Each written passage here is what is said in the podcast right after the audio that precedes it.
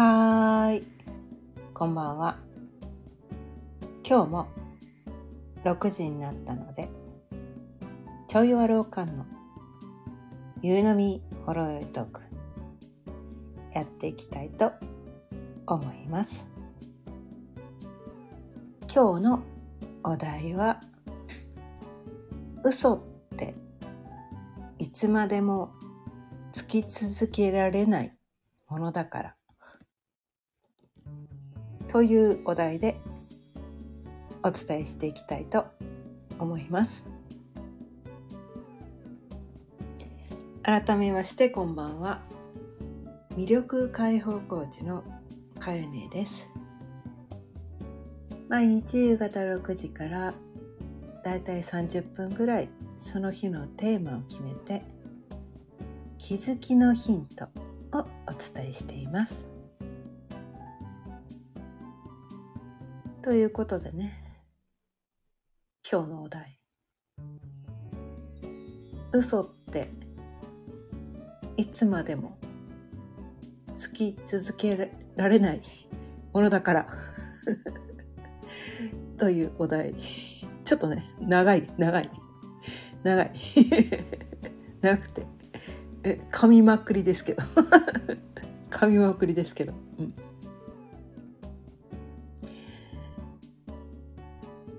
まあそれはね今日ちょっとねあの、まあ、日中ねあるドラマを見てて。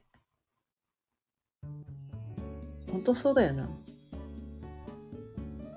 本当そうなんだよね。って思って、今日はね今日はこれを伝えなきゃいかんって思ったからねこの題にしたんだけど、私たち人間って結構嘘つく生き物なんですよね。うん、それは2種類あるのかな。嘘って2種類あるのかなと思って。それはあの相手を傷つけないための嘘。と自己保身のための嘘、うん、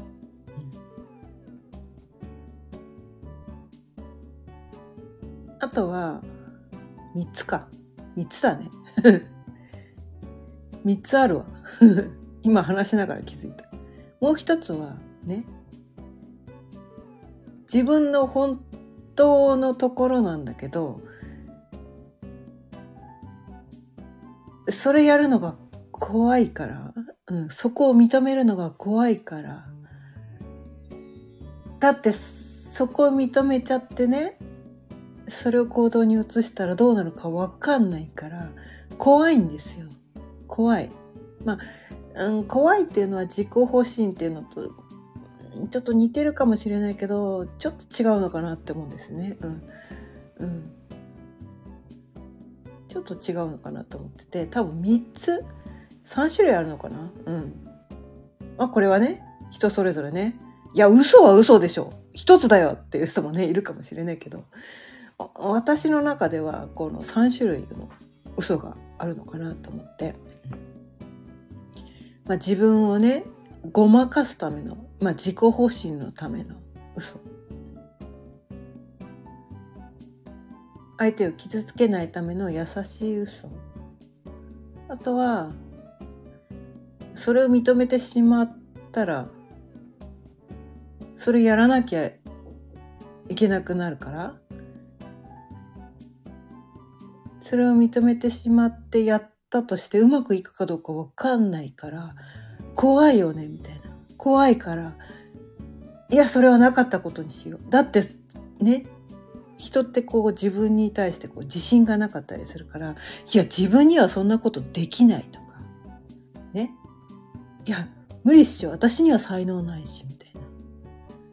なんかそういう風にしてこれはだから何ていうのかな3つ目の嘘っていうのはすごくこう自分の人生に関わってくるようなすごく大きな嘘なんですよ。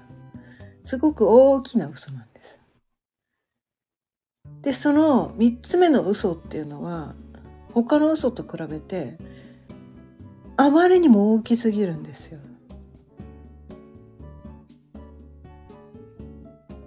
で人によってはね何十年もその嘘を引きずって生きてたりするんですね。うん、まあ私がそうだったんですけど。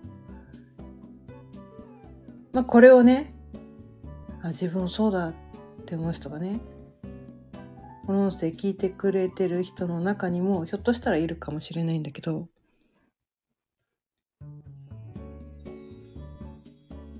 でもねやっぱりやっぱりねずっと私はこう人に対する嘘っていうのはあんまりつかないんだけどあんまり優しい人じゃないからね私ね。人に対して優しい嘘とかあんまりつかないんだよね。割とズバッとか言っちゃう人なんだけどストレートなね物言いをしてしまう。あんまり優しくない 残念な人なんだけど。うん。で自己保身っていうのもどっかずるいような気がしてそれもあんまりしない人なんだけどただ自分の本心本当はこれやってみたいんだけどとか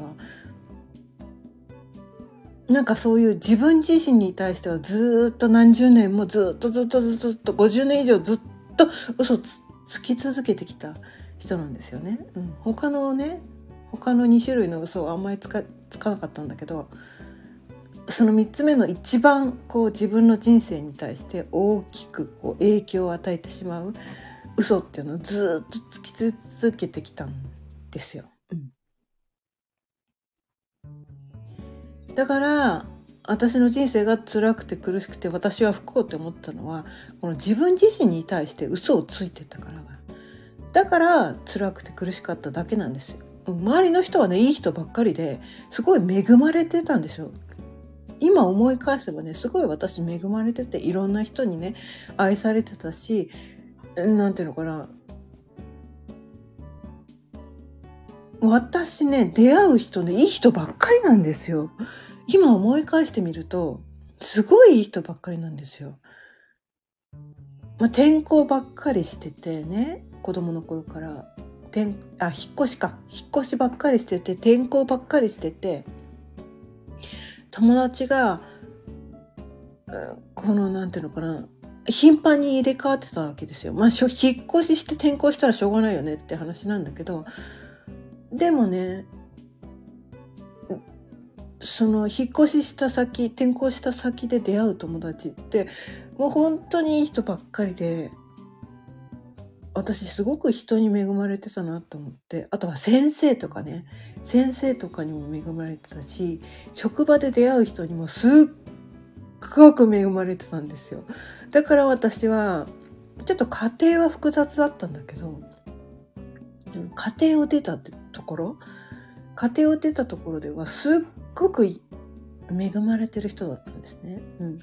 うん、なのにねすごい恵まれててすごい幸せな経験いっぱいしてきてたはずなのにねすごい楽しい時間ね人生のほとんどが楽しい時間ばっかりだったはずなのにその何て言うのかな家庭が複雑だったってそこに対してフォーカスしてたもんだからなんか私の人生ずっと不幸だったみたいな なんかそういうねそう不幸ってねすごいね強烈なんですよ 不幸ってかなんか嫌な思いっていうのはね強烈に自分の中に残るんですよね。でなんか楽しい経験ってよっぽどじゃない限りあんま自分の中にねちゃんとちゃんと真剣に思い出さないとなかなか残ってないものなんですよ。うん、毎日楽しかったりしたらそれって当たり前になっちゃうからね。毎日楽しいと当たり前になっちゃうんですよ。うん、でたまな不幸っていうのがそのたまに起こる出来事って強烈な印象に残るから当たり前じゃないからすごく自分の中に残っててでそれがねなんか私は不幸し私のな私は不幸しか経験してないみたいな そういうね勘違いが起きるんですよね。もうほんとね人間って面倒くさいっすよね みたいな、うん、そのね情報のね自分の中にそのどの情報が残るかっていうのはその現実にどんなことが起きたかっていうのとは全く関係がなく、自分の中でそれが衝撃的であったかなかったかっていうことだけで自分の中にね残る残らないっていうのが決まってくるんですよね。うん、でまあ何度も伝えてるけどそのどの情報を残すかっていうコントロールは私たちは私たちには何もできてないんですよ。何もできてない。ただねたまに起こったその不幸な出来事たまに起こったからこそ印象に深く残るんですよ。印象に深く残るんです。ね、365日の中のたった3日間だけすごい不幸だったとしても、ね、すごく印象に残るんですよ。で他のね362日っていうのはどんなに楽しかったとしても当たり前になっちゃってでその365分の3日が不幸だったとしたらね私の人生不幸って思い込んじゃうんですよ。人間ってね。おかしくないですか？いや365分の3っていやどどんだけ少ないんだよって。今の今だったらね。えー、ツッコツッコミしかないんですけど。いやおかしいだろそれって。365分の362幸せだったらそれは幸せだよねって今ならわかるんだけど。でも人間ってね そのね365分の3をね3にフォーカスしてしまいがちな生き物なんですよ。うん、で私は不幸って言って、うん、でそのね自分の中のいいところとか悪いところとかって両方あるんだけどっていうか同じなんですよ。自分の個性って一つでそれをいい方向から見るか悪い方向から見るかだけでで私たち人間っていうのはその何て言うかな自分の個性を悪い方向から見る癖があるんですよ。だってほらそうじゃないですか。え私ってこんなにすごいんですとか私ってこういうところが素晴らしいんですとか自分で自分のことをさなんかこうなんていうのかな言ってたりする人ってうざいじゃないですかなんとなく。もやっとするじゃないですか。だからね自分でもそれができないんですよ。いや何あの人？何自分のこと自慢しちゃってんの？みたいな。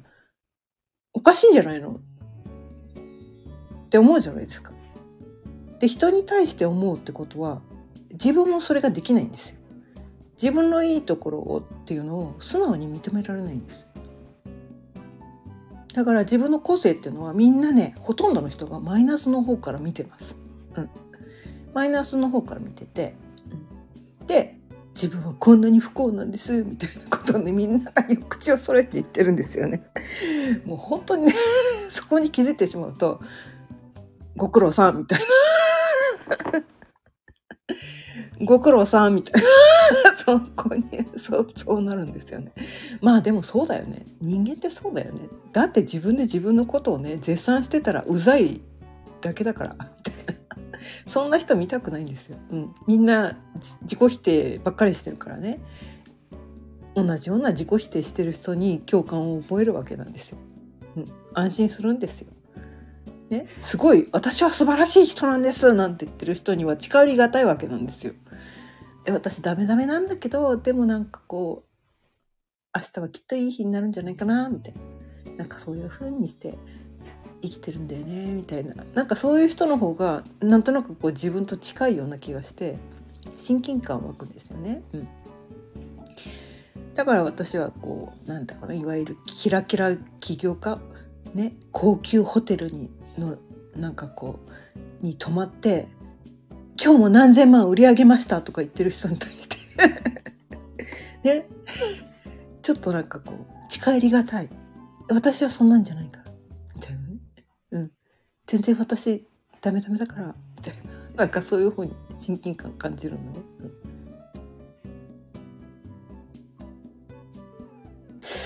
ちょっと本題からずれてきたね。うん。本題に戻そうか。うん。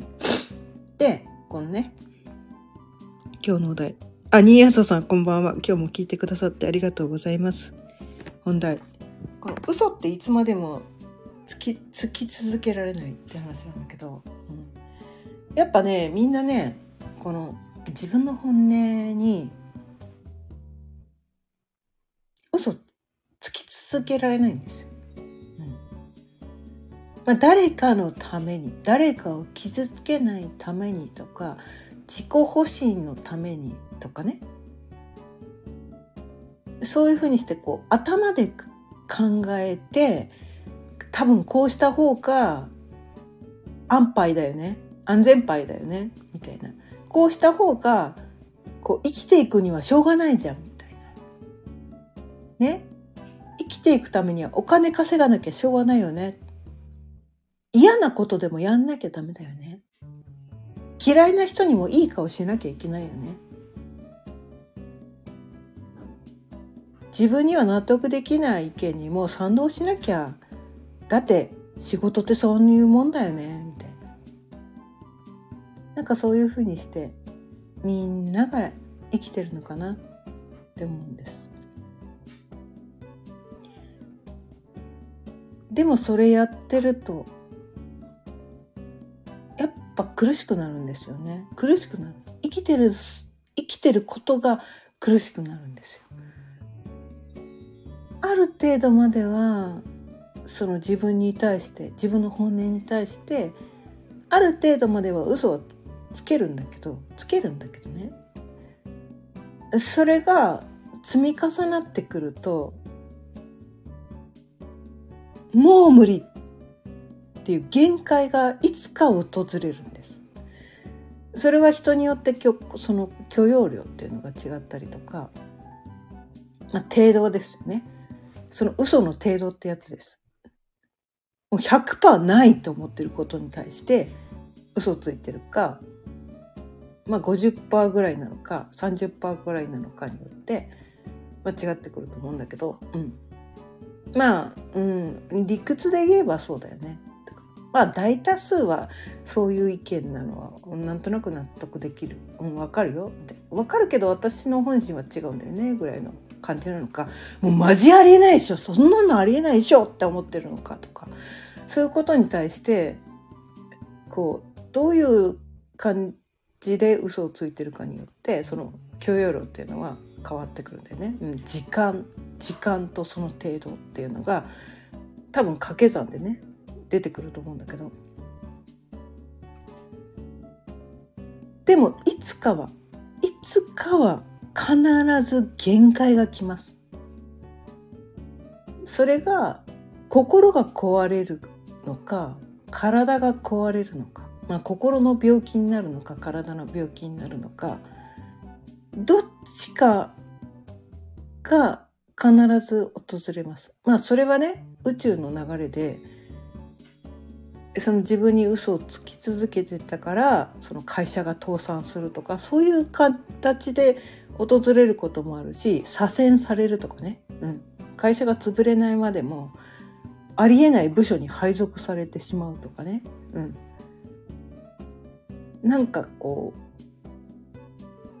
限界を突きつけられる時もう無理これ以上はもう自分に対して嘘はつけないっていうのをドーンって嘘突きつけられる時期がいつかは必ず訪れるんです。まあすごくねすごくこう何て言うかな。器が大きくて、まあ、器が大きいっていうのかな。自分に対してね死ぬまでね墓場まで嘘をつき続けて生きる人も中にはいるかもしれないけどそれで本当に幸せなのかな？って思うんですよね。うん、で私ね何度もねこの音声って伝えてるんだけどその自分に対して嘘をついてる人って嘘くさいんですよ。旗から見てるとその人見てるだけで苦しいんですよ。なんかこの人自分に対して嘘ついてる。なんか信じられない。ってなっちゃうんですよ。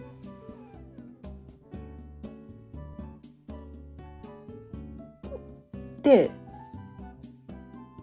その自分に対して嘘をついてる状態で誰自分が傷つくだけで済めばいいんだけどそうじゃないんですよ。自分に対して嘘をついてると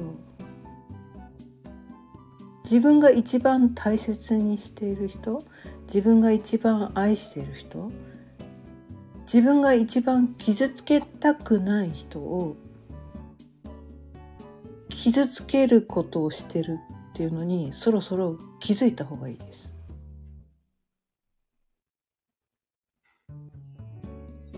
だって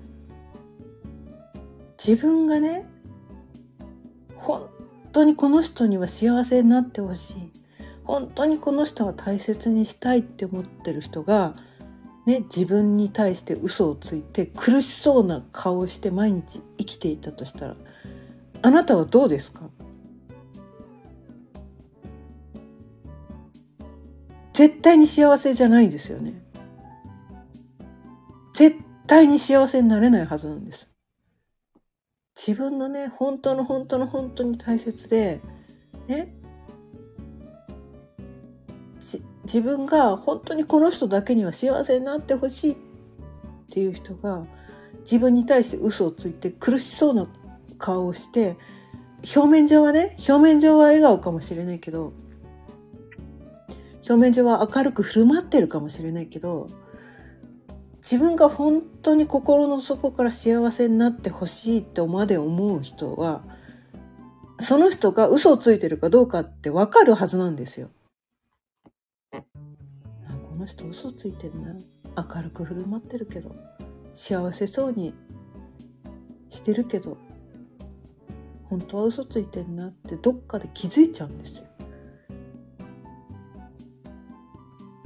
ただ表面上の付き合いの人はそこまで分かんないかもしれないけど、うん、本当にその人が自分にとって本当に心底大切な人だったらそこに気づいちゃうはずなんですね。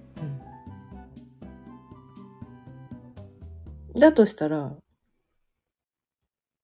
自分にもね自分自身にもそういう人は必ずいるはずなんですよ。誰かが必ず見てくれてます。もし誰にも見てもらえてないとしたらあなたは今生きていないです。私たち人間は誰かが見てくれているから生きていられるんです。自分ね誰も自分のことなんか見てくれていない。私はたった一人なんだ。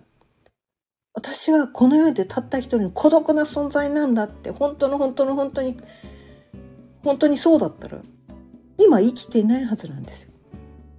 今生きているんだとしたら多分自分で気づいてないだけですっごいたくさんの人に愛されてます。みんなたくさんの人があなたのことを見ています。あなたのことを大切に思ってくれているんです。そこに気づいた方がいいです。てか気づいてくださいお願いだから。もったいないから。ね。そこに気づいてないってことはそういうあなたのことをね大切に思ってくれてる人たちの心を踏みにじ踏みにじってることなんですよ。あなたが自分に嘘をついてることっていうのはその人たちを傷つけてるんですよ。それでもまだあなたは自分の心に対して嘘をつき続けるんですか？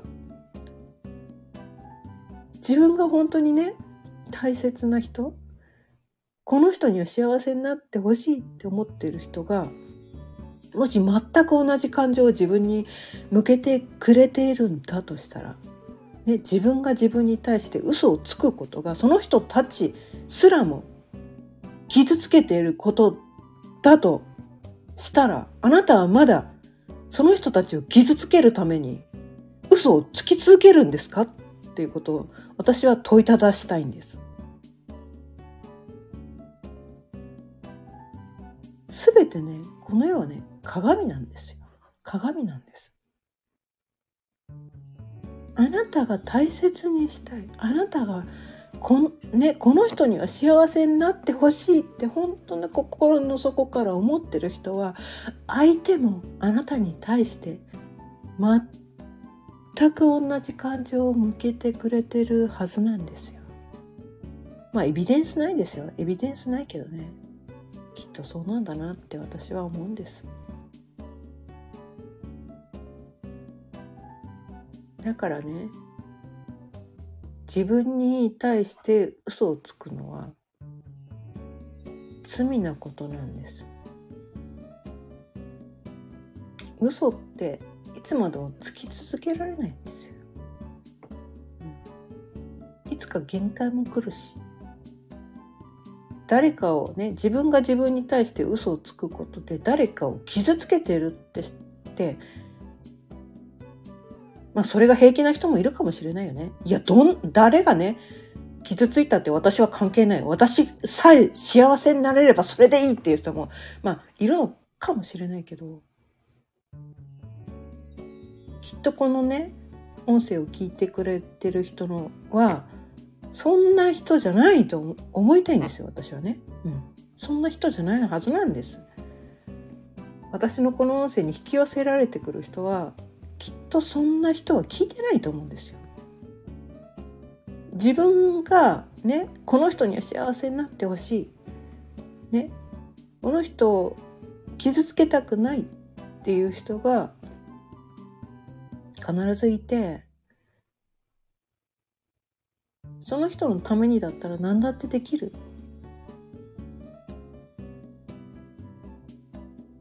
ってそういう人ばっかりでだと思いたいんですまあこれは私のエゴです 完全なエゴです。うん、完全なエゴです。すいません。エゴまみれの人間なんで私ごめんなさい。私のエゴなのでそう思いたいだけなんだけど。でもね、そういう人がきっと多いんじゃないかなと思って。やっぱり大切にしたい人は大切にしたいし傷つけたくない人はいると思うし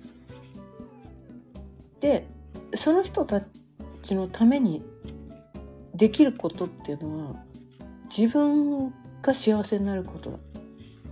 だって自分がねその大切にしたい人幸せになってもらう人たい人が幸せになってる姿を見ることが自分の幸せじゃないですか。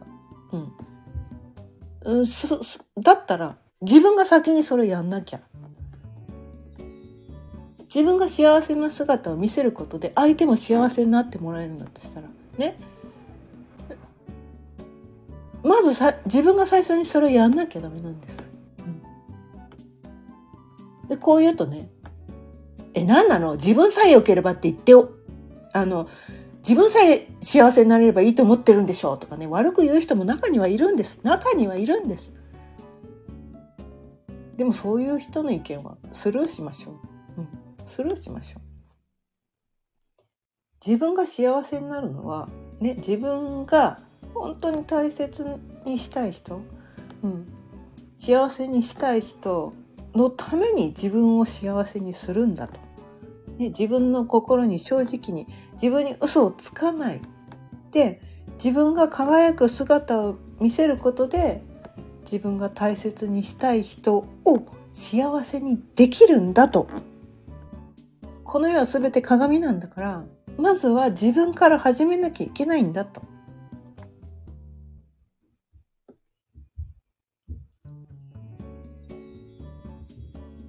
まずは自分なんです。だってそうじゃないですか。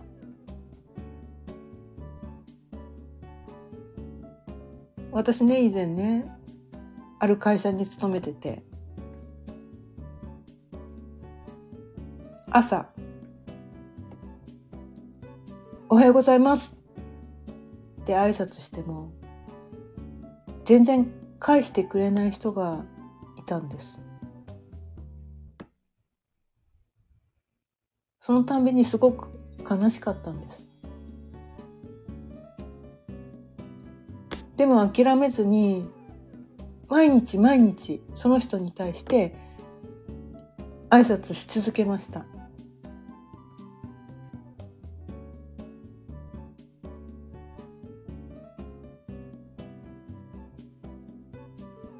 1年ぐらい過ぎてからかな。やっとその人がおはようございますとは言ってもらえないけど、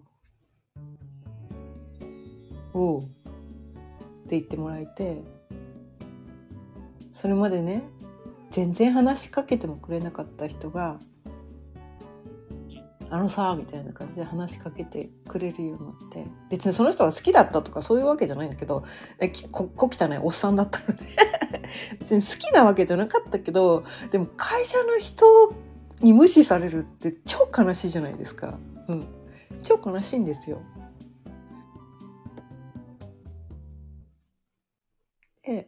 それを続けてそのなんかね会話ができるようになってあよかったなってすごく幸せな気持ちになったんですよね。うん、で多分ねあ最初の方でねあこの人は挨拶しても返してくれないからこの人には挨拶しなくていいって自分の中で決めてしまったらその人とはこう一生ねこう打ち解け合えないままの関係性になったのかなと思って。できっとね今ならなんとなくわかるんだけどその人は多分ねこうちょっと何て言うかな会社の中でもこう裏方の部署みたいなところをやってた人だから会社の人に多分邪気にねほとんどの会社の人に邪気に扱われてて自分自身に対してすごく何て言うのかな自己否定とかどうせ俺なんか誰も見てくれてないんだよなって思ってた人だったのかなって今なら思えるんですよね。うん、だから自分が傷つかないために誰に何を言われてても心を自分を守るためにその心を閉ざしてただけなんだなってなんとなく気づくんですよ。うん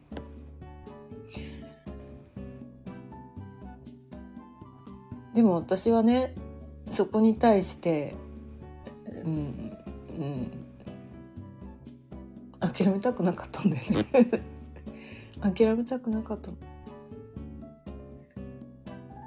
それが私の私が自分に対自身に対してこう正直にありたい、うん、いつも自分は人に対してまっすぐこう向き合っていたい。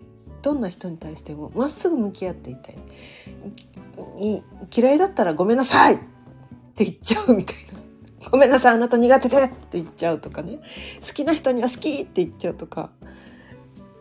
なんかねそういう風な感じで。でもなんかこう会社の人はね別に好きとか嫌いとか関係なくこう心地いい関係を築きたい。ただそれだけ。それそれだけなんですよ。うん。それが私の自分に対する自分自身に対する素直な心自分に対して嘘をつかないってこと、うん、多分それそういう自分自身に対して嘘をついてあの人はどうせ挨拶してくれないから自分もしないってやってたら私どんどんどんどん苦しくなっていたと思うんですよ。うん、でもねそこではねそれをねやんなかったんです。どんな人にも自分から挨拶する。まず自分から挨拶するっていうことをやってたから私はその会社の中では結構気持ちよくいられたんですね。でもなんかこう仕事絡まない関係性の中ではそれが素直にできなかったりとかしてやっぱりこう苦しい気持ちをね持ってたりするんだけどでもそのなんか苦しいを経験したことでやっぱ自分に正直になるしかこうなんていうのかな楽に生きる方法はないんだなって。自分の中をこうすっきりとクリアな状態に保てないんだなっていうのねある時気づいたから、うん、もうねぶっちゃぶっちゃけみたいな。ぶっちゃけをね結構ねするようになりました。まあ全ての人にはねなかなかそれはできないんだけど、うん、でもこの人にはみたいな人には、うん、こあのなんかなその長い関係をこの人とはもう、うん、一回こっきりだなっていう人にはそこまでやんないけどこの人とはなんとかな長く関係性を築きたいなって思った人には結構ぶっちゃけてます。でこのね音声配信もかなり毎日ぶち開けてますよね。それはねこの音声配信をね毎日ね続けていきたいから、うん、取り繕ってても毎日なんか毎日ねやってたらね嘘バレるってね自分自身でよく分かってるから。だからね毎日ねぶっちゃけ話をしてますけど、うん。まあ、これをね聞いてもらってこのなんていうかな。誰かねこれを聞いてくださる誰かがそう自分に自身に対してついてる嘘に気づいてくれてやっぱ嘘って苦しいよね。いつまでも嘘なんかつき続けられないよねってことに気づいて自分に正直に自由に生きていってもらえたらなと思って。今日はこのテーマでお伝えしてみました。ということで今日も30分過ぎたのでそろそろ終わりにしたいと思います。今日は嘘っていつまでもつき続けられないよねというちょっと長めのテーマでお伝えしてみました。今日も聞いてくださってありがとうございました。毎日夕方6時からだいたい30分ぐらいその日のテーマを決めて気づきのヒントをお伝えしています。また聞いてくださったら嬉しいです。チャンネルのフォローやいいねボタンもぜひよろしくお願いいたします。それではまた明日。さようなら。